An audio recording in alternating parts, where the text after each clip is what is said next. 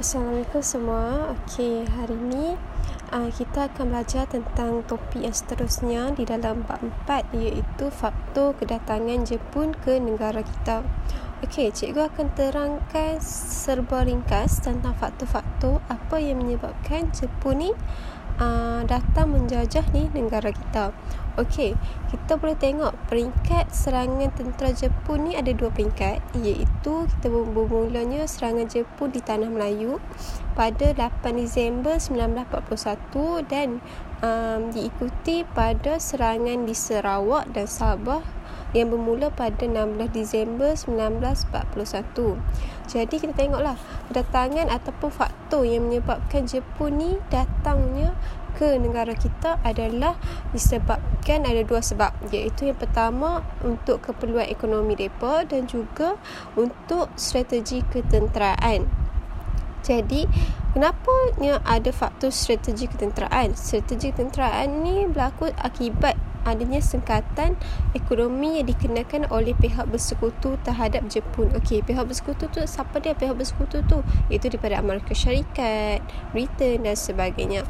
Okey, jadi usaha dalam menjayakan misi ni, maksudnya kedatangan Jepun ke tanah Melayu ni membawa satu misi, iaitu Jepun ni telah menggunakan propaganda seperti slogan lah, ada beberapa slogan iaitu semangat Asia, Asia untuk orang Asia. Jadi propaganda yang digunakan oleh Jepun ni adalah bagi menanamkan semangat anti penjajahan barat dan juga menunjukkanlah imej Jepun ni sebagai pembela negara Asia. Okey, apa itu pembela negara Asia? Pembela negara Asia ni sebagai contohlah tanah Melayu kan dijajah oleh British. Jadi bilanya mereka datang kat tanah Melayu ni, peranan mereka tu adalah untuk membela negara yang dijajah sebenarnya. Tapi sebenarnya bukan pun, iaitu adalah satu propaganda. Okey, jadi kita pergi kepada faktor demi satu persatu.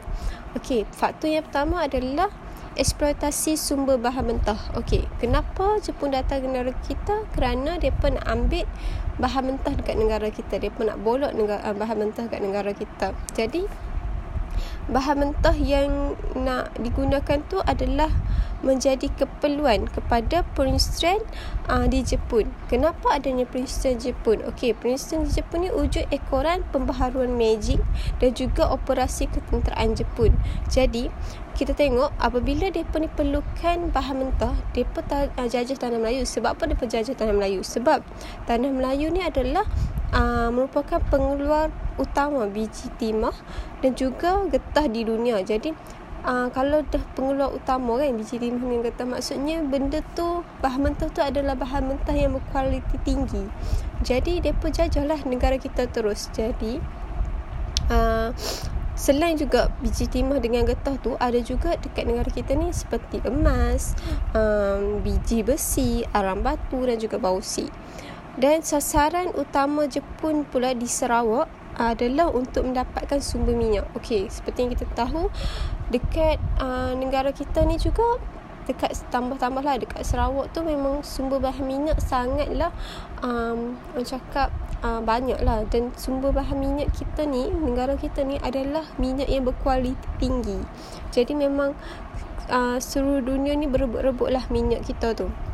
Dan pendudukan Jepun negara kita ni juga, dia merupakan sebahagian rancangan dalam menjayakan pembentukan kawasan lingkungan sekemakmuran Asia Timur Raya untuk mengukuhkan ekonomi Jepun.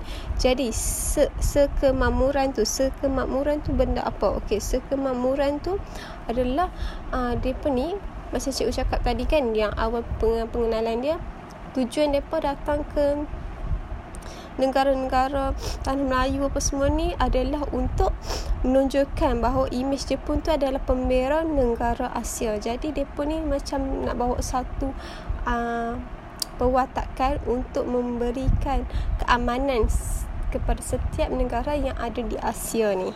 Okey, itu adalah bagi poin yang pertama, faktor yang pertama, iaitu eksploitasi sumber bahan mentah. Jadi kita akan pergi